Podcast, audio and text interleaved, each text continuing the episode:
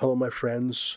More today on the war between Israel, the democratic nation, and Hamas, the terrorist entity.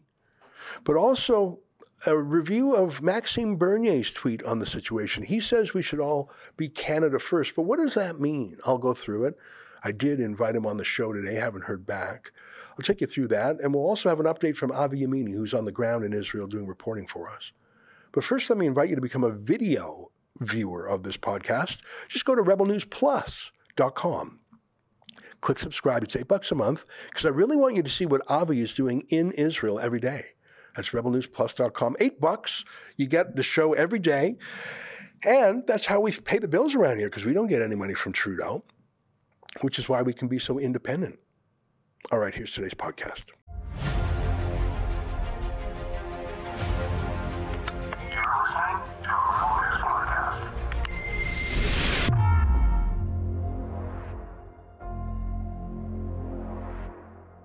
Tonight, does Israel want Canada's help?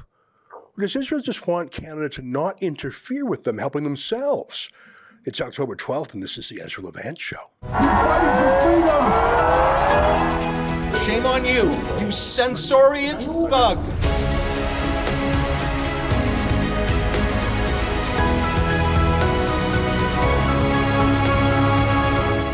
I saw this tweet today by Maxime Bernier, the leader of the People's Party of Canada. He said, to all those living in Canada who care more about what's going on in Ukraine and the Middle East than in this country and want to import these conflicts and get us more involved in them, why don't you just go and fight there yourself instead? Canada first. Well, I'm pretty much Canada first. I think I know what that means. To me, it means that I'm, I'm skeptical of foreign entanglements for our country. I mean, look at Trudeau and all of his entanglements in India, in China. It's made a mess of foreign policy and it's caused enormous troubles in domestic policy. I mean, what I mean is I'm, I'm skeptical of Canadian resources being sent to other countries at all either from military aid or for more general foreign aid. I mean, we are learning every day how much has been wasted and defrauded in our own domestic spending in Canada, like the scandal of the ArriveCan app. I think it's fair to say, I'm just making an estimate here, that 25% of Trudeau's spending is misappropriated, misdirected, or outright stolen. I don't think that's outlandish to say. Well, imagine what the percentage would be in third world countries that take billions in foreign aid from Canada. I mean, it just couldn't be less than 50% stolen. And that's just aid. I- am generally opposed to Canadians sending troops abroad too, including when Stephen Harper sent troops, military ship, in a counterproductive decision to join Hillary Clinton's war against Muammar Gaddafi, which handed Libya over to terrorists and unleashed a thousand monsters, including open air slave markets again. I think it's fair to say that Trudeau sent troops to the country of Mali. Hey, no Googling. Can you even find it on a map? Do you know where Mali is without checking? I think he did that because Trudeau's mum went to Mali on some kind of, you know, theological vacation or something, spiritual journey. I, I, can think of no other reason why Trudeau would have done it other than his mom thought it was a really cool country. I'm skeptical about expanding NATO to encircle Russia because each of those countries that signs up is now a tripwire that could pull Canada into a conflict. I'm, I'm genuinely worried about war with Russia. I think we've never been this close to war with Russia since the Cuban Missile Crisis. And I don't think we're exactly working with the Winston Churchills of our age, uh, Sanna Marin, who brought Finland out of almost a century of neutrality into NATO she's a party girl who dances and parties and goes to raves and just reads scripts written for her by who knows. Seriously, her, her claim to fame is going to booze and drug fueled raves as prime minister. You go, girl. I just, that makes me scared. I, I don't want entanglements with people like her. I'm skeptical of the deep state. And I long for the days of Donald Trump's foreign policy. And before you hate on Trump, He emphasized peace through st- strength and deterrent. He dealt with threats directly, directly, massively, and quickly, which meant everyone in the world knew not to mess with America when Trump was boss. I point out to you, Putin invaded countries before Trump, Georgia, Ukraine, and he invaded countries after Trump, Ukraine, but he didn't invade any countries during Trump, did he? Trump's occasional show of force, like when he had dinner, I don't know if you remember this, he had dinner with Xi Jinping, the Chinese dictator, at Mar a Lago. And Trump timed it. So he launched a cruise missile attack on Syria just over dessert. Just over dessert. It was designed to send Syria and Russia a message, but China too. One day a year, Trump would flex muscles like that, and then 99% of the year there would be peace. Trump was better at foreign affairs than Trudeau or Biden. You know, I never used to believe in the phrase the military industrial complex. That's what Dwight D. Eisenhower called it, and he would know. He was the general who led the D Day invasion, and then he was president. I thought that phrase military industrial complex was sort of a goofy Marxist thing used by Noam Chomsky and other peaceniks. But watching any random TV clip of people like Lindsey Graham, the senator, or the late John McCain show that it is a very real thing. I mean, here's just one example. Tell me this isn't unnerving. The best money we've ever spent. Free or die. Free or die. Now you're free. Yes. And we will be. And the Russians are dying. But back to Maxime Bernier's tweet. And by the way, I wrote to him today and invited him to come on the show just to talk about it. He said to all those living in Canada who care more about what's going on in Ukraine and the Middle East than in this country and want to import these conflicts and get us more involved in them, why don't you just go there and fight there yourself instead? Canada first. But I think Bernier is not only tone deaf here and controversy farming on Twitter to stay on the media, social media radar. I think he's wrong in substance. I haven't heard a single voice calling for Canada to send troops to, to Israel or even for Canada to send foreign aid to Israel. I, I, I, don't think Canada has done either in a very long time. This is one of the most up to date lists of foreign aid recipients I could find. Um, I don't think Israel's even on the list. I, I actually don't think Canada gives Israel a dollar. Uh, by contrast, the Liberals actually do send. Uh, they've sent over $100 million to UN agencies that are embedded with Hamas. One is called UNRWA. It's a UN agency. Trudeau did that after other countries pulled out their money over worries about terrorism and just plain old embezzlement. And Ukraine obviously has received billions of dollars in the past year, including in the form of actual Canadian Armed Forces equipment. Trudeau says he sent nine billion over, but the news peg for Bernier's tweet is obviously the Hamas attacks on Israel. I mean, nothing new has happened in Ukraine. What is the Canada First approach that Bernier would recommend for Israel that is different from what is happening now or what uh, anyone is calling for? There is one Canadian Armed Forces jet that's going to Israel to bring home some stranded Canadians, and that, that's pretty much standard operating procedure all the time. I don't think it's a particularly big deal. Um, I don't think that Israel these days even thinks about Canada. Uh, we're now known for Justin Trudeau socks and for bungling every file from India to China. I mean, Here's what Trudeau had to say at the G20 meeting a few weeks ago. This is so embarrassing. Who would say, We need help? Who can we call? Trudeau. This is what he said. What did Canada contribute in UK? Uh, as always, Canada is a strong voice uh, for inclusion of uh, gender language, uh, inclusion of uh, Indigenous uh, reflections. Got it. So, Indigenous reflections and gendered language. Eh, you know, he's not even a joke. He's a joke to us because we have to listen to him, but real countries just, just ignore him. The five allies that put out a statement on Hamas the other day were like super friends the US, the United Kingdom, Italy, Germany, and France. Canada was not on that list. Look, I think what Israel wants is not intervention from Canada but non intervention. Don't lecture it. Don't try to stop it from extirpating the terrorists on the other side of that fence with Gaza. I think Israel's just saying to Canada, uh, stay out, not come in.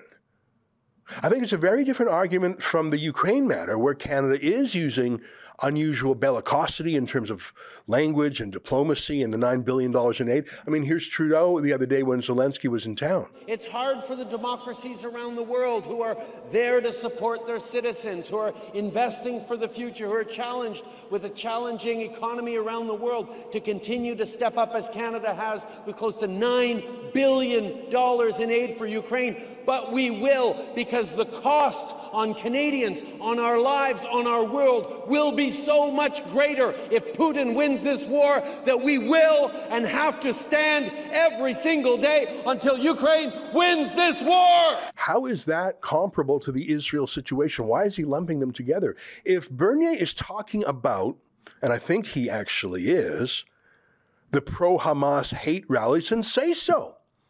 There's a lot to talk about there. The Gaza Plaza Hamas parade that we broke the news on by videotaping it. Rallies across Canada supporting Hamas, cheering the murders, cheering the terrorism. People talking about exterminating Israel. If that's what you're mad about, and I think you should be, say so.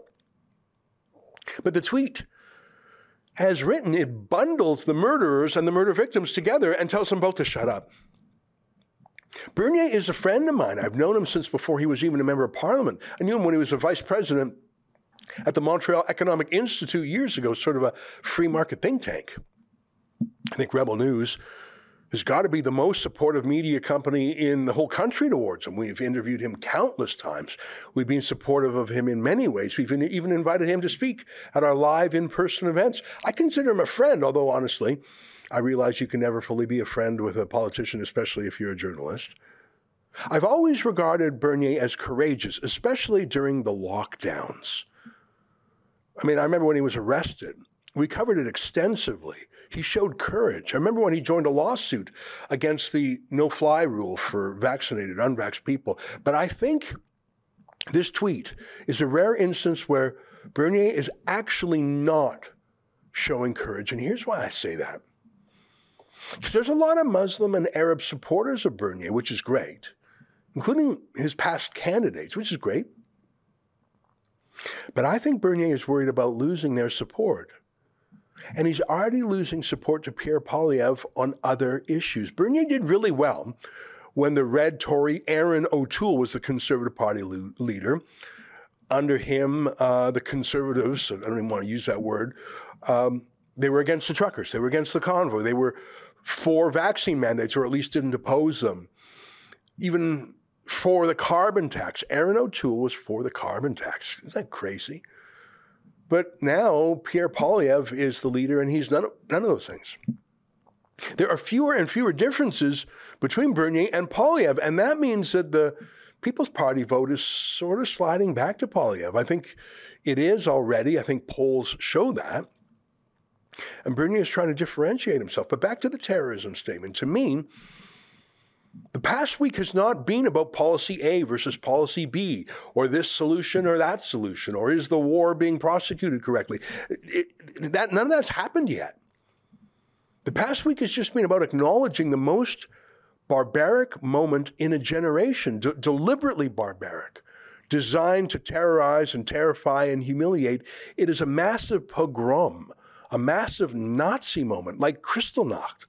But in some ways, it's worse I think the main reaction to the terror has been personal and emotional, not even political. I mean, this is just pure evil. No one I know, no one I've heard of, is asking for Canadians to send tax dollars or troops or, or, or even weapons to Israel. I think people such as myself are simply looking for political leaders to say, what happened is pure evil and we're morally against it. Just, just say that. How's that not Canada first? Instead, Bernier has come across as saying, You are wrong to care about this, just shut up or go over there. Because, and I think this is actually the explanation, I think he didn't have the political courage to say what he actually means, which is, you pro Hamas supporters with your pro terrorism rallies, you should go back to Gaza because Bernier, who's normally quite courageous, didn't quite have the political courage to speak the unvarnished truth because to do so would mean to lose, I don't know, 10% of his party. So instead, he came across as absolutely heartless towards people who weren't asking for anything from him other than to maybe say, I'm so sorry for this atrocity. I stand with you and I stand against the monsters. Instead, he lumped the monsters and the victims together and said, Enough out of both of you. I think he actually lacked the per- political courage to say what he actually meant, and I think he screwed up. Look, I like the guy, but this is a big error. It's a shocking historical moment. It's like the 9 11 moment. There's even a touch of Holocaust style Nazism there. Telling everyone just to shut up isn't the right message. And I don't even think it's Bernier's message. Ironically, I think it's Bernier because he didn't say what he believed, well, what I think he believes which is that he's truly revolted by the pro Hamas rallies we've seen across the country. He's playing politics, which is rare for him, but he got it really wrong. By the way, if he accepts my invitation, I'm happy to have him on the show. He can correct me if I'm wrong, he can explain.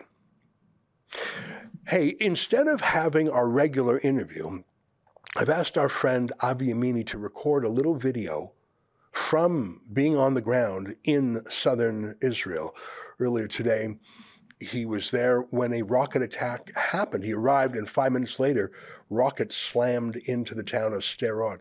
Here's a little video that Avi put together for our show today. Avi Yemini for Rebel News in Sderot, southern Israel.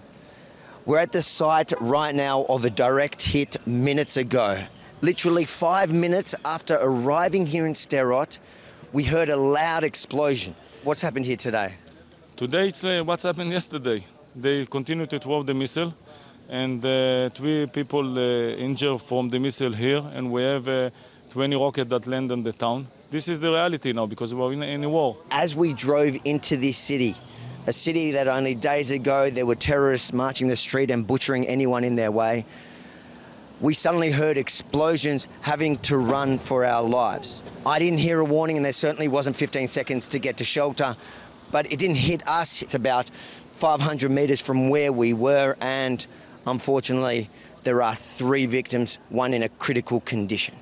I was driving in as it happened, as the explosions. I didn't hear any warning. What was that about? I don't know. I think I, hear a warning, and uh, and I run away. The problem is that everyone, even you, everyone that stay here, every time that they hear something, they need to run and. Uh, run and, uh, and uh, go under the ground or go to a bomb shelter to save their life. I don't think there was time for me. When we heard the explosions, there was no time. Avi, you in this situation one day. I am in this situation 20 years. I have seven kids. Seven of my children don't know know any reality, any other reality. So, Avi, what you suggest me to do to Hamas in the jihad? If they will do it in your, on your family, in your city, what we need to do? We need to crush them. We need to kill them. They are barbaries. They are uh, organized of evil. They are animals. They, they killed innocent women and babies, cut their, their, their head. They are animals. They are the new ISIS of the world. We need to destroy them. We need to kill them. The blood of one of the victims and the shrapnel on the wall is evident of what these rockets are able to achieve. Three injured, at least one in a critical condition two in this car and one up against that wall. This is a reality that they're living with every single day across the country, but especially here in southern Israel. Avi Yemini for Rebel News in Sderot, Israel. If you like that, you can go to thetruthaboutthewar.com.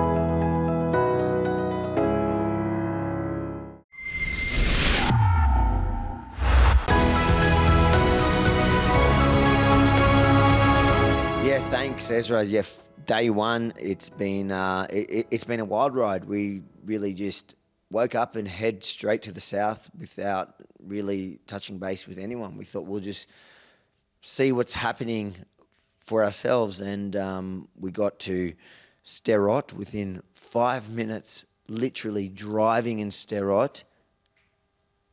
What is that sound? Those are sirens. There we go. It's all happening here. There's uh, actually just not far from us now in Jerusalem Police Station. There's just been a terrorist attack.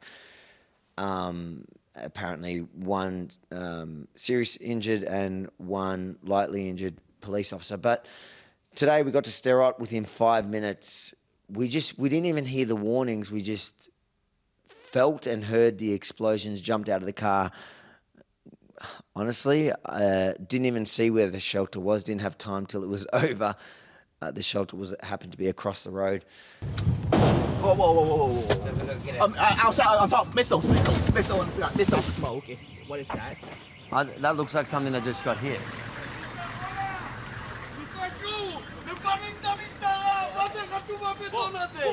Um, we saw the smoke. We kind of went to where it seemed like it had hit, and indeed, there was a direct hit. Uh, there was three injured, one in a serious condition, all taken to hospital when we got there, and you can just see the daily life for Israelis here. And, and the thing that was interesting, the thing that struck me is that they were saying this is like new to the world, but this has been their life for 20 years. And a lot of the people who live in and around these areas were actually uh, removed out of Gaza, so out of Gush Katif and places like that in 2005 as part of the disengagement plan for peace.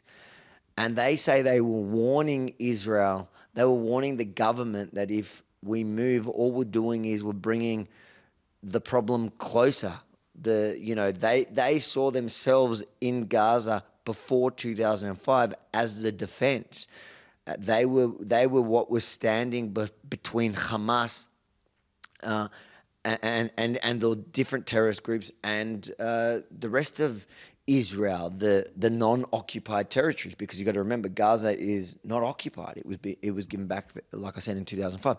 And uh, you know, when we went there, we saw as soon as we got there, we saw the uh, the mayor, basically the mayor uh, calming one civilian down who was uh, visibly really upset and cursing out. Um, it felt like the government almost, as well as Hamas, as in felt like come on, this has been 20 years. Uh, we caught up with the mayor who, you know, told us uh, that this has been his life forever. It, that's the sentiment here is that, yeah, the world's woken up because they saw the horrific scenes over the weekend, but really this has been the reality for people, especially in the South. Uh, we, there was one mother, and I think she was a volunteer to the, to, to the local council who literally just started speaking to us, and it was it was raw and it was passionate in the moment, right after an attack, and she said exactly how she felt. Do you know that the border is 800 meters away, right? So the city sits 800 meters from the border.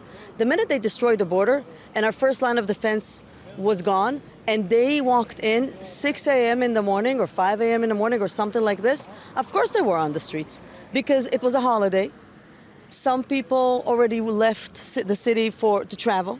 Some people were on their way thinking about going to the, um, uh, the synagogues to pray. However, the sirens went off. When the sirens are on, uh, when go off, people go into the bomb shelters. So no one was on the street, and they just had a clean shot. Now, usually our first line of defense is our our, our army. They, they weren't here; they were caught off guard. How though? That's what so many people around the world are asking. So you can see all what the experts are saying, and right now they're trying to figure out what happened. But I have to tell you, this is not the focus right now. For us, this is not the focus. This is old news, and it, this was for Saturday. In order for us to continue, if you look at what's happening right now, we're not in the same situation we were on Saturday. Right now, we're the hunters, and they better run. Right now, the IDF is back, and we're back big time, and it has been for a few days. They are running around being chased by people. People are not hiding from them, it's the other way around. Our soldiers are in the streets and strong, and we are right now in the middle of an attack, you know, with all these rockets, and we will go in and out of these, these bomb shelters if it buys time for the IDF to go and demolish them. The Hamas has to go. I have to tell you, we have been warning um, governments and organizations that have been giving money to the Hamas for years. And we've been saying if you're going to teach a five year old how to stab a Jew, and if this is the ceremony, ending ceremony of kindergarten, how to stab a Jew, what do you think is going to happen in 20 years? Do you think he's going to be a rocket scientist or is he going to be a, a terrorist? What are you going to raise? If a mother or the, the women that I've seen on, on, from Gaza are celebrating their son's success by killing and raping women, when they do that, do you think I have someone to talk to? I am a mother. I will never celebrate something like this. Who the hell do they think they are? The culture has to change. They have to shift. Hamas has to go, and they have to decide are they for good or are they for evil? Are they for peace or are they for war? They need to make a decision. It's not on us anymore. It is done. What, what would you say? So we just saw the deadly reality of, you know, the daily, oh, deadly daily Right. reality This for is Israelis. change. But but It's what would you say to people that say, well, you know, what about the reality of the Gazan? You know, forty percent of Gaza is kids. You know what, about their reality? If you would have asked me two years ago, I would say okay. If you would have even asked me six months ago, I would say okay. I don't care. Once you touch our kids the way you did, once you showed such such brutality towards children and women, you are no longer someone that we need to take account for. You are done. but what, what about the kids? The kids. I don't care the because kids. you know what? What about our kids? What about the kids that have been killed on our uh, in our kibbutzim? What about our kids? We are done. This is not the same equation. We are not dealing with people. Again, the people of Gaza, if they want a new government, then choose differently. Stop choosing these people. Stop praising these people. Stop showing all these videos and glorifying your people. Enough is enough. And the Palestinian Authority, one more thing for them. They have been paying terrorists three $3,500 per month for killing a Jew. Do you understand that? It comes from money that Europe is giving them and the US is giving them. And we have been saying this for years. Why are you okay with them paying for terrorists? If you murder someone, you get paid here. So don't you tell me that these guys are okay and these guys are evil. Enough is enough. Your lie has been exposed. We are resilient. We are resilient. We are here and we will take it and we will be on the other side of this. You will not win. Israel's here for, to stay. And that's the message that I have for everybody. what I found uh, really good, you know, amazing about the way she articulated it was that it was everything I keep hearing in Hebrew, but perfectly articulated in English, which is sometimes hard because some of the Hebrew words don't translate. And sometimes, you know, an example was I was talking to um, a, a soldier, a, an officer who basically said to me, he was, and this was his wording, I was excited when this happened but he didn't mean excited as in, in English as excited. It didn't sound good. We couldn't actually use it in the footage because I feel like people would watch that and think, "Why are you excited by the terrorist attack?" But it's not. It was, it, it was his translation of um, the emotions he was feeling. He was trying to say he was emotional, which it translates. If you translate the Hebrew word, it just comes to excited so yeah, it's uh, what else happened today. I'm just trying to go through it so much. Um, there's the, the the place is on edge. I've never seen Israel like this, and I was here in the in the Lebanon in the second Lebanon War. I served, and I remember being here through what was a big war at the time. But it's very different this time. This time. Um, the sense of unity is amazing. That is similar to what I saw in Lebanon there.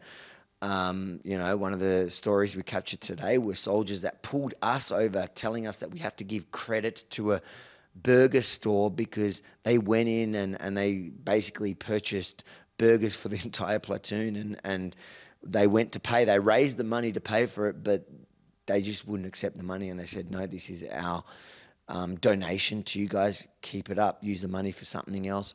Avi Yemini for Rebel News in southern Israel. Now, we were just here filming another story where soldiers pulled up to us and said, You need to go to that burger shop and give them credit because, like we're seeing across this country, this shop refused to take the soldiers' money for the entire platoon. So we have uh, hamburgers for a lot of our guys. We uh, wanted to order to uh, treat everyone. We're all working hard to defend the country and uh, do whatever we have to can to defend the people.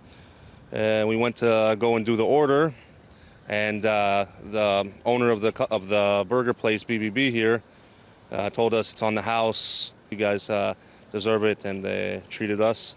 And it goes to show how great the, how everyone's coming together to uh, defend the country and just supporting by any way they can. Are you seeing this kind of broad support widely, or is this a unique story? I would say, uh, from what we've been seeing, there's been a lot of special people doing amazing donations and doing everyone, even if they're not serving in the army or they're not connected, finding and doing their part. But uh, this was a very pleasant surprise, and it goes to show that the sacrifice that everyone will make to uh, defend our people and defend our country. And Israel's been a pretty divided place the last few years. Has this attack and basically now the response is that uniting the country? Is that is that does anyone even remember the protests about the law reform? Is there a shift now? I would say, uh, from uh, my opinion, what I see, and throughout history, regardless of what goes on in the country, when uh, there's serious situations like this that threaten our existence uh, or threaten our uh, or really hurt us, like this terrible uh, terrorist attack happened, people drop the issues that seem minor at certain points and realize what's really important restoring peace and defending our country. So I would say to answer that, uh, these things are put on the back burner, and at this point, it's regardless, left, right, people are coming together and realize what we have to do. So they told us to come in here and give him credit. He doesn't want credit. So first, I want to understand what is happening in Israel now from that side of things, besides the conflict. A lot of people, due to the situation, are in the spirit of volunteering. You know, with all the war that we are suffering right now. So I think it's what unites us as Jews, as the Israeli countries for Jews, that in time of crisis we are united together and we help each other. We're always united when something happens, and we're also united in our hearts, always, even when we we have arguments. So it's like a married couple, you know. If the owner now, which I'm going to go and see, if the owner's watching this, what would you say to him? I would say uh, thank you very much. We uh, really appreciate it. It's really going to help our soldiers uh, keep the morale up and uh, make sure we're uh, have enough protein and uh, the stuff we need to stay strong and uh, fight to the best of our abilities. And, th- and that's what you see here is really a country that has been the most divided in its history has come together so quickly. And that's, you know, an incredible thing. You think Hamas, they don't realize, well, I don't think they realized when they did this that they would actually solve one problem that Israel's had for a few years, and that's been the disunity and the divide in the country. You know, you, you, you had weekly protests and people really angry at each other, brothers and sisters, family. Like my own family has been split over the last few years. My mother goes to protest um, in, in, support of um, the judicial review where uh, reforms, and her son, my brother, goes to anti, and that's how divided the country was. Whereas right now there is this unity, as in we're in this together, and you see it playing out on every level, which um, I, I, guess is. Uh, something nice coming out of uh, a, tough time. It's, it, it is dark times here, and you can feel it. It is heavy in the air, and uh, I'm grateful for the fact that I'm here to um, be able to record it and show the world it. Uh, thanks to all the viewers, and uh, we'll keep um, we'll go out there every day, no matter where it takes us. The URL uh, again is the the truth about the war.com. Ezra, till tomorrow. Take care.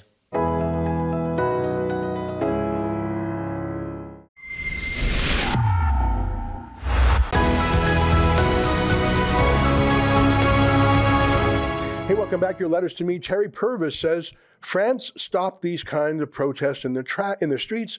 Why aren't our Canadian government doing the same thing?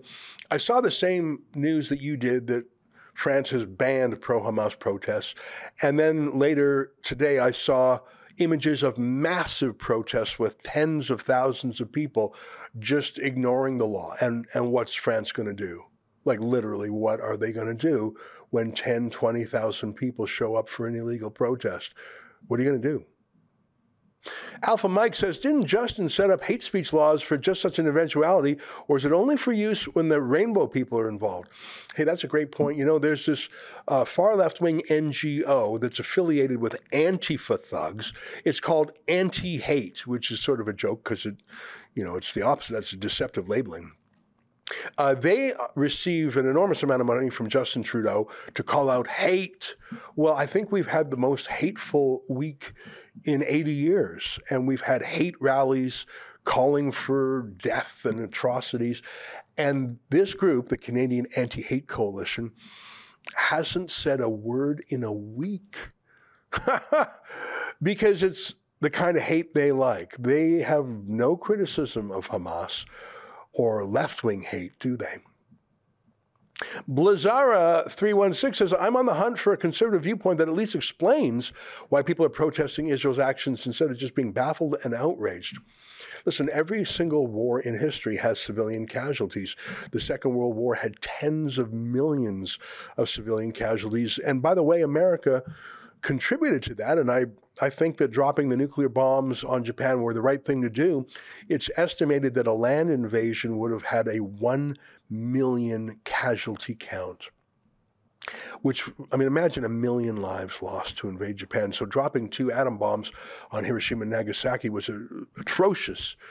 And in some ways, you could say a violation of the laws of war. You could say that, targeting cities instead of military bases. But those tens of thousands of lives lost probably saved hundreds of thousands of lives by averting the need for a full invasion. But all of this goes to my point there is no such thing as a war without civilian casualties. The difference is do you try to kill people who are civilians or not? As we saw in these terrorist attacks, killing civilians was their emphasis. It was their highest goal. Yes, they did kill soldiers when they saw them, but they specifically, their main target was this youth dance party. And they raped and murdered and took as hostage those young women. That was their purpose. That's a very different thing than the accidental or collateral death of civilians. And yet, be prepared for the pro Hamas media to declare that Israel's attempt to fight back and minimize civilian casualties is morally more grave than Hamas's deliberate strategy of targeting Israeli civilians. Well, that's our show for today. Until tomorrow, on behalf of all of us here at Rebel World headquarters to you at home, good night and keep fighting for freedom.